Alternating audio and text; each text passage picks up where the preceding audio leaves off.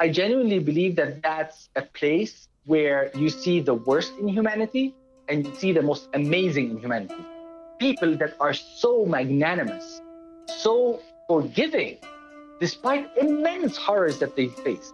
So there's a lot to learn there. It's such an intense place. There's so much to learn about the human condition, both how horrible and how cruel it can be, uh, and then see amazing magnanimity and amazing courage. It's a place where you can learn a lot about the human condition. And like I say, one year there is like five years somewhere else. So that was when I realized that um, being Palestinian means that you are stateless. I realized that my father's story is my story too, that you are in exile and that you are never permanently anywhere. I've realized that I have a niche in being able to bridge perspectives. My capacity is understanding empathetically what is it like to be the other. You start realizing that we're all human beings and Palestinian, uh, Israeli, Muslim, Christian, these are all colors, but ultimately all of us, you know, want a good life. We love a good joke. Welcome to Joy in Conversation, a podcast about Jewish history and culture. It's with scholars, but it's for everyone. I'm Dan, and I'll be your host. Join me and find joy in conversation because, well, it's a mitzvah.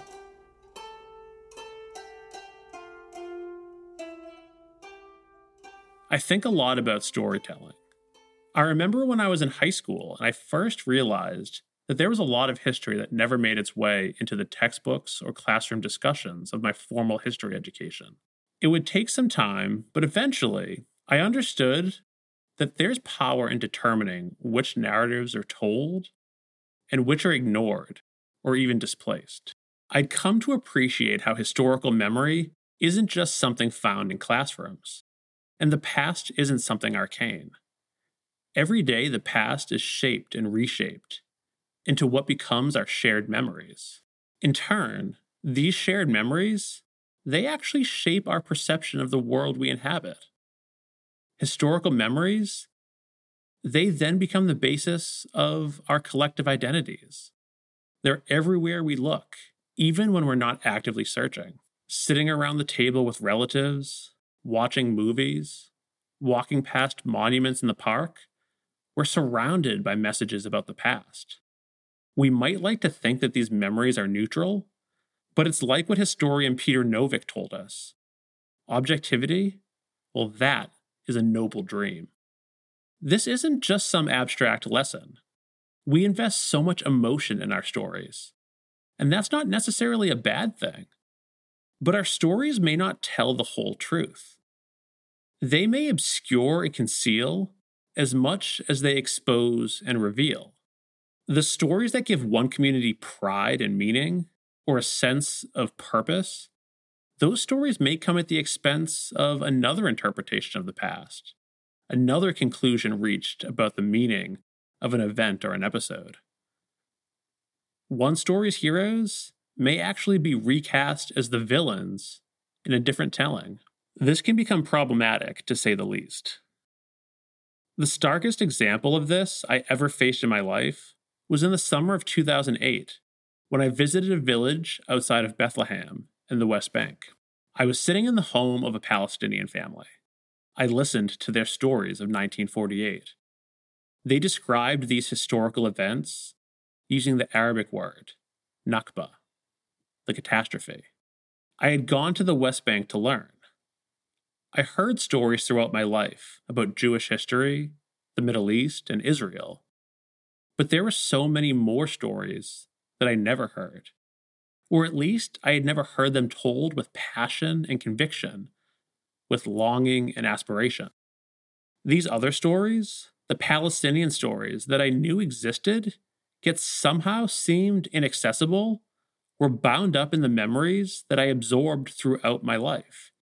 Even if I couldn't remember when or where, I had been exposed to these versions of the past. Palestinian stories are entwined with the stories told about Israel and Jewish history, even if, for me at least, they weren't always granted the space they deserved to be told on their own terms. I left the West Bank incapable of unhearing these stories. Long after, years after, I continued to grapple with them, to be moved by them, and to find humanity within them. They would complement and compete with other perspectives that I heard about Israel, about Palestine, about the Middle East. The Palestinian historian Rashid Khalidi refers to these stories of Israel and Palestine as entwined history. And he tells us that they have so much in common, yet are so different in so many ways. These histories of Israel and Palestine live side by side. They're parallel histories. This is the conclusion reached by Sami Adwan, Dan Bar-On, and Eyal Naveh, who wrote an innovative history textbook in Hebrew and Arabic, laid out in such a way that the same places, people, and events, with their divergent and at times contradictory interpretations, are juxtaposed against each other on either side of the page. In this way, the reader of their textbook is presented with two ways of knowing, two ways of seeing the past, two ways of being in Israel and Palestine. This may not seem like a radical act to write a history textbook with parallel histories side by side, but to legitimize the perspectives of the other, to normalize rather than reject, well, that is a much needed act in finding humanity and establishing trust between these two communities. This requires encountering, listening, connecting, experiencing the frustration of this process, and working through the discomfort that comes with it. We're going to hear from Nizar Farsakh. Nizar is going to share his stories of participating in dialogue between Israelis and Palestinians, of negotiating and advocating, of making his perspective known, and experiencing revelations when speaking to his Jewish counterparts in various contexts. We'll learn about his personal story, the story of a Palestinian in diaspora, and the work that he does to bring people together, even when they're emotionally, intellectually, or politically worlds apart. So let's hear from Nizar. Yalla, let's learn together.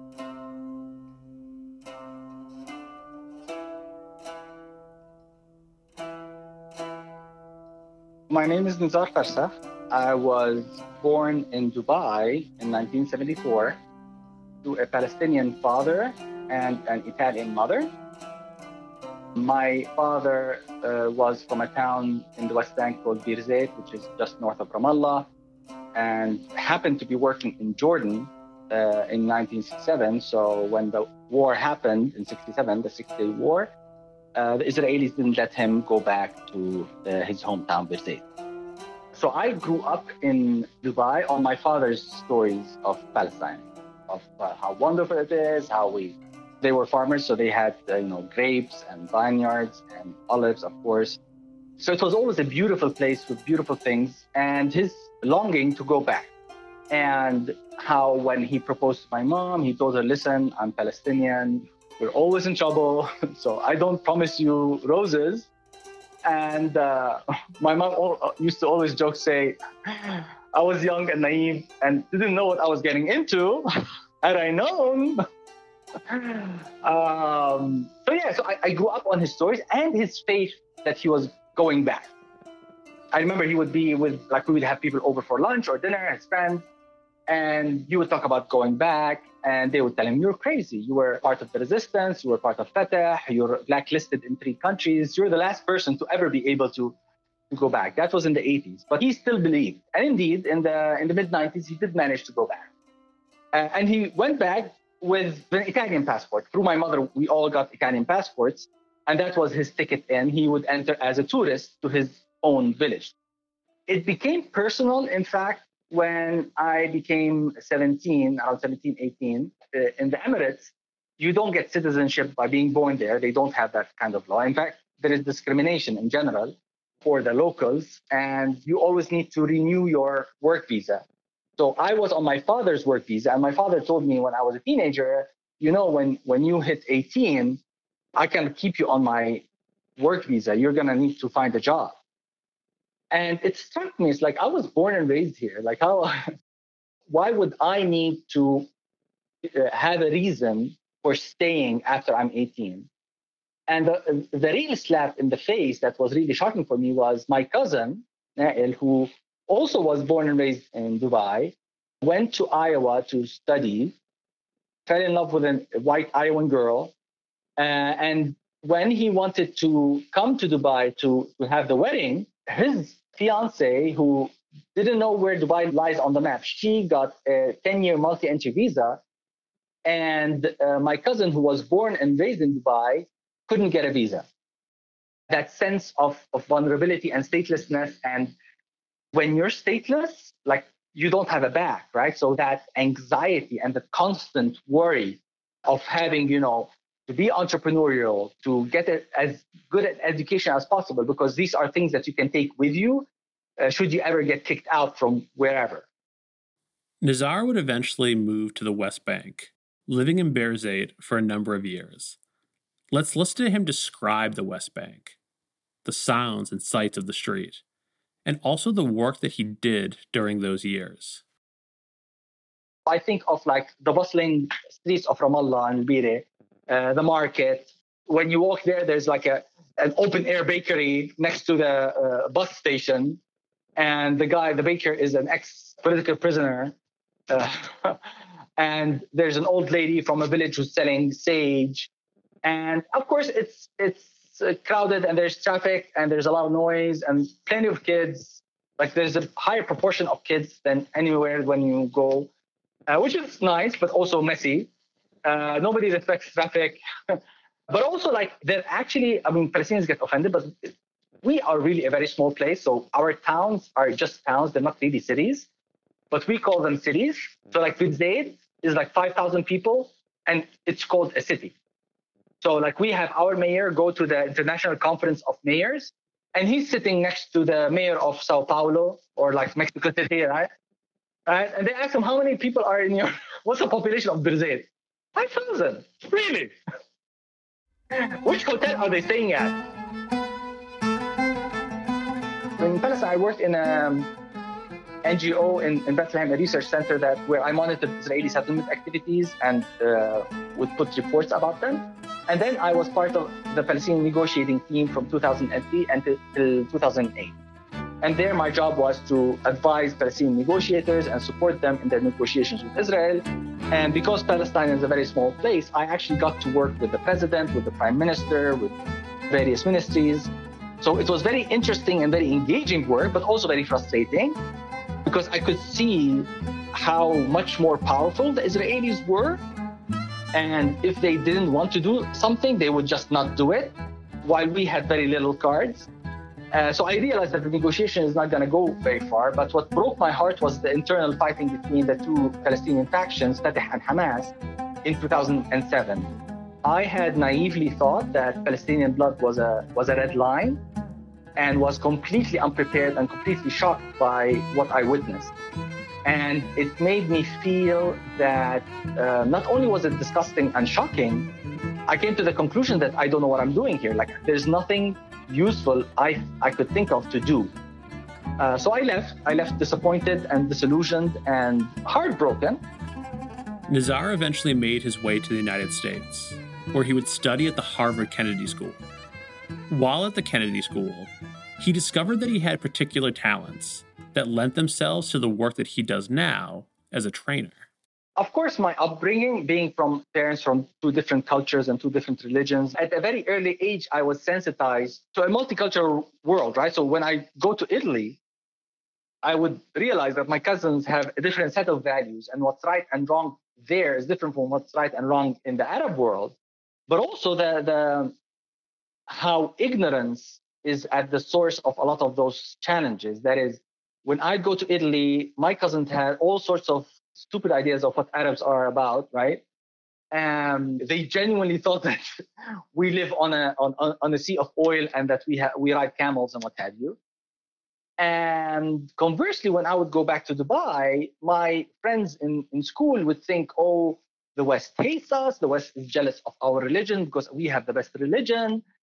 And I was like, uh, not really. We don't even figure on their map. Like the most they think of us is just camel riding, oil drinking, white robe wearing idiots. That's what they think of us. They're not threatened by us at all. Being witness to the falsehoods that people live in and understanding that that's the source of why they think what they think because the information they have is erroneous because they don't know the other, right? So I was sensitized to that at a very early age. And then going to Palestine and experiencing the difference between my father's Palestine, the stories, and the Palestine that was actually there. Not only did Palestine move 50 years onwards from my father's Palestine, right? It was 50 years earlier, but it was just different, not better or worse, just different. And then my interactions with Israelis and, and Jews, I had all sorts of misconceptions. The first of which that they are a monolith, that the Jews are one thing and they think all the same. I kept having these encounters of dissonance where my assumptions were being challenged. And the final one I'll share and why I do this work is when I was part of the negotiating team, I was responsible for all border related issues. My Israeli counterpart was uh, an Israeli settler called Danny Tirza. Uh, he was an archaeologist, historian, pretty famous, and with encyclopedic knowledge of, of the land, right? But of course, he was my nemesis. Not only was he a religious Zionist who believed that Arabs had no reason to be here, he, he's willing to tolerate us, but he definitely didn't think that we had rights to be there, definitely not equal right. And on top of that, he was an actual settler who lived in a settlement that was east of East Jerusalem. So, like, he was living in one of the more problematic settlements. So I had many reasons to hate him. After a few negotiation rounds, there was a round where we realized that there was an area that we're negotiating about and said it's probably better if we go there physically and talk through the landscape because it was a like a hill and a valley. So we went there and we're at the bottom of the hill and looking at the hill. And Danny goes on and on about that hill and the town that's there and how the, the name is originally Hebrew that got Arabized, and the mayor in the next village, his name is so and so, and his family name comes from this clan, and this clan used to be a Jewish clan that had to convert to Islam, and so on and so forth. And I was like fascinated because my master's dissertation was actually about that hill specifically. So I actually know it very well, right? I was like, wow, Danny and I are looking at the same hill but we're seeing two very different things. And it was then that it dawned to me my job as a negotiator, if I want an agreement from Danny, I don't need him to believe me and adopt my narrative and my history. That's not necessary. I need him to sign an agreement. I need him to come to an agreement with me on an arrangement where I can get a fully independent Palestinian state where I'm completely free and I don't have any Israeli soldiers telling me where I can or cannot go, in control of my resources, and an agreement that for him provides security for Israel any way he sees security. I need Danny to be happy with the security arrangements. They need to make him feel safe. Whether I think this is too much or too little is irrelevant because I need him to agree. And likewise, I'm going to need to make sure that he understands what independence means to me, what level of freedom, what level of, of independence and sovereignty looks like that would satisfy me for me to sign the agreement that has the security measures that he wants, right? And that's when I, I had that epiphany of the importance of appreciating narratives, that these are conduits and windows that allow you to understand what is important to another person and therefore what is it that they are willing to commit to. So much of what Nizar shared is about building bridges by appreciating narratives. The narratives that we internalize motivate so much of what we do in the world, but they can become islands, separating us from others. But Nizar has some advice for what we can all do to bridge the divide between narratives. Let's learn from him, not just about building bridges, but about actually crossing them because these connections are about movement. The movement we make from our starting points in life to our endpoint, endpoints that can promote understanding, compassion, and dignity? Number one is definitely go there. If you cannot go there, meet Palestinians and meet Arabs and meet pro Palestinians as well, and know that if you want to learn, you're going to hear stuff that you don't like hearing. So long as you're clear about your purpose, that I want to understand, I don't want to agree, I want to just understand and get the opportunity to hear something new and learn something new, know that you are going to get hurt, you are going to get offended, and that is fine. Content yourself with the fact that if you felt offended, if you felt hurt, then you probably heard something that you didn't hear before that allows you to understand better what's happening. Uh, and that's true of all sides, right? Like, uh, uh, Palestinians have all sorts of biases and misconceptions about Israelis and Jews.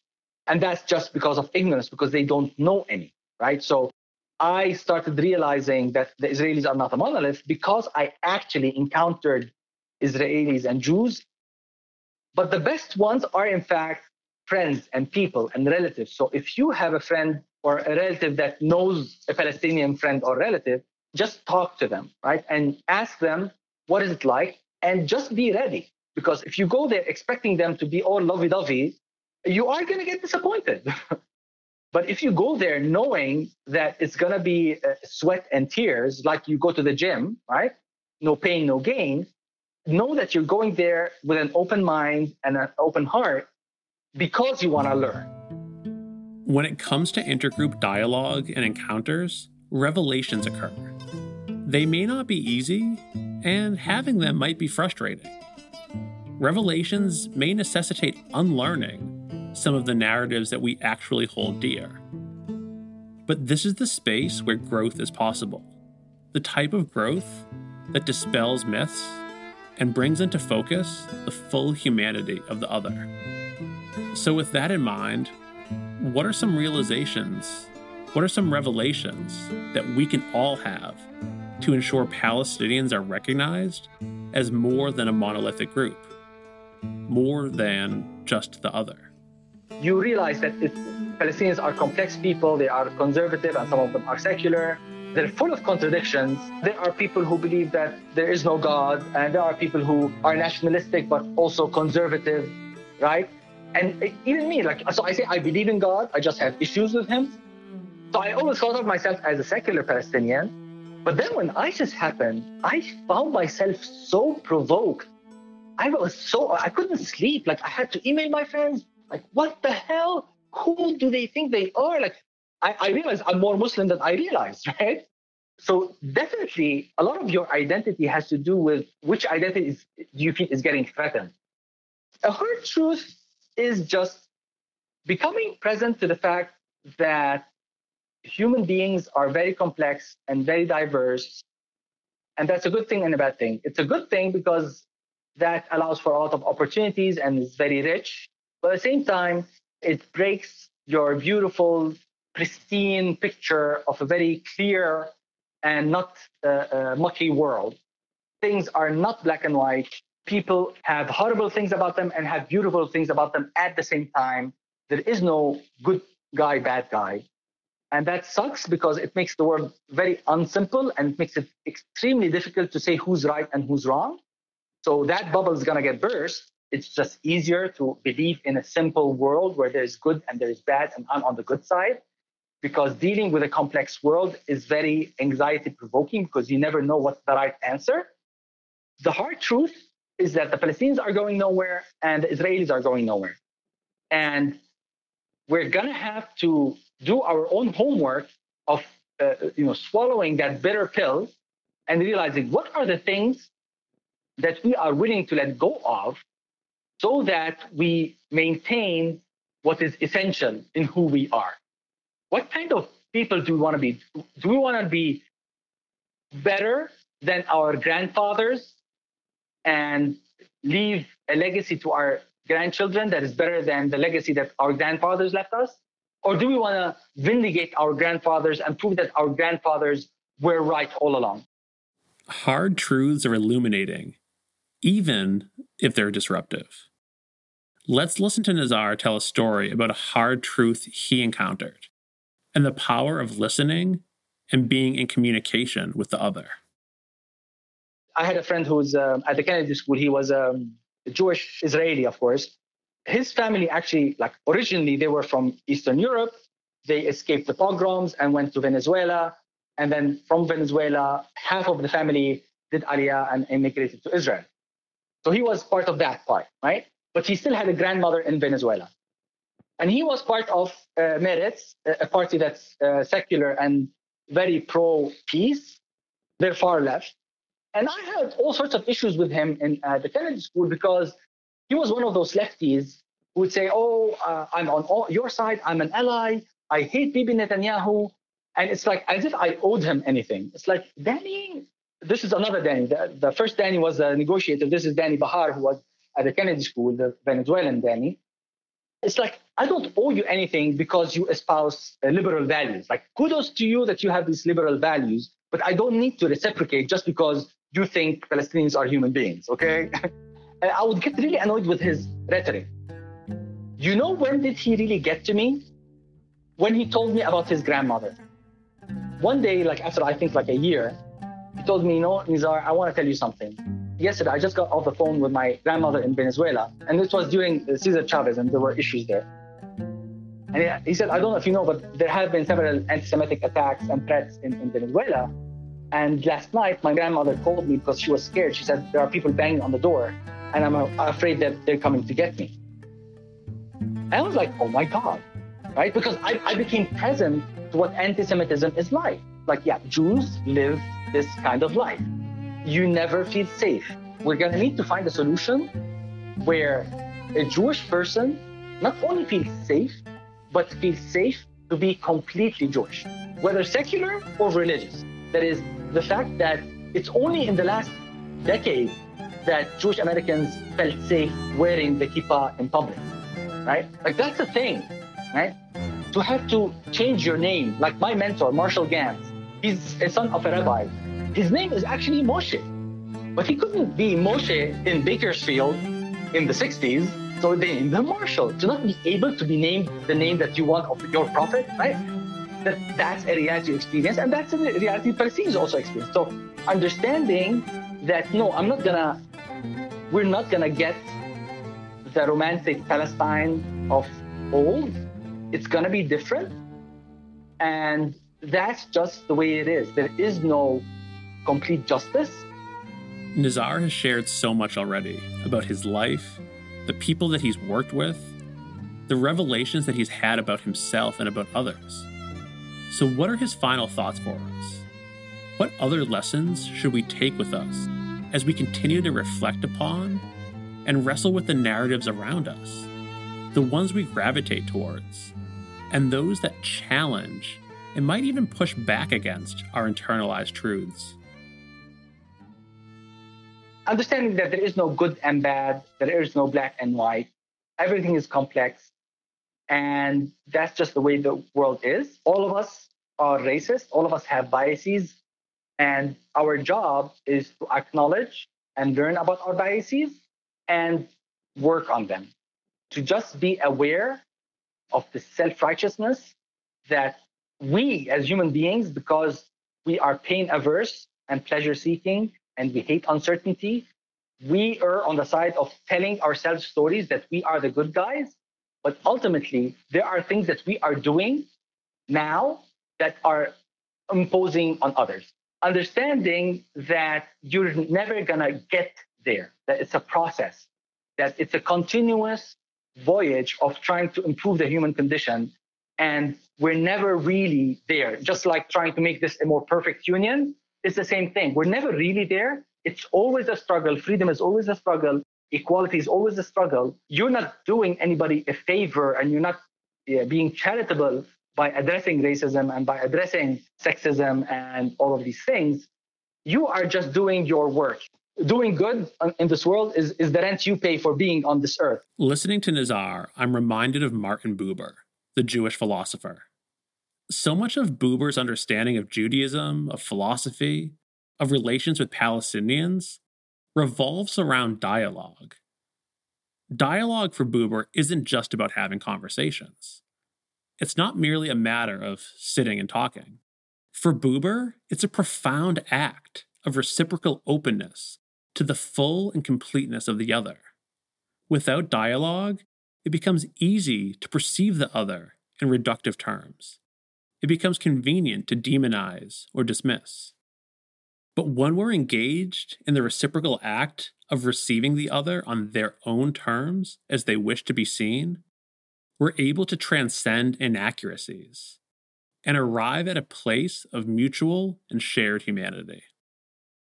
Nizar works to do this. He shares his stories. He's open to engaging with Israelis, to speaking with Jews, to serving as a conduit for the types of exchange that are built upon hard work, built upon humility, honesty, and confronting the best and the worst of one's own community and the communities on the other side of a political divide. So, as I reflect on this conversation that I had with Nizar, I'm left with these questions What are the borders that we're going to cross next? What bridges can we continue to build? Who will we look at, listen to, and learn from next? A special thanks to Nizar Farsakh. It was a treat talking to you. Thanks always to Nico Rivers for music supervision, as well as mixing and mastering Joy in Conversation. To learn more about Nico's work, visit nicoriversrecording.com. Alec Hudson is responsible for our graphic design and klezmer theme song, which was not heard in this episode. Thanks to Alec for his talents and creativity. To learn more about Alec's designs, visit warbirdcreative.com. And for his music, visit alekhudson.com. Our website design is by Jacob Lazaro. This episode featured a version of Adnan Odeh's song Yama Mawil Al Hawa, performed by Maria Trogolo on the Qanun. We also had the pleasure of including the music of Basil Zayed throughout the episode. Basil is a singer, composer, and oud master. To learn more about his music, visit basilzayed.com. Our episodes typically feature music from the Boston based Sephardic band, Voice of the Turtle. The group is no longer active, but their music's on Spotify, and their website remains a trove of Sephardic sounds. Listen and learn more at voiceoftheturtle.com. Thanks also to Blue Dot Sessions for making high quality music available to creatives everywhere. And thanks to you, our audience, for your time and curiosity. Stay engaged with Joy in Conversation by subscribing on your podcast platform of choice and visit our website, joyinconversationpodcast.com. Bashufakum. We'll see you next time.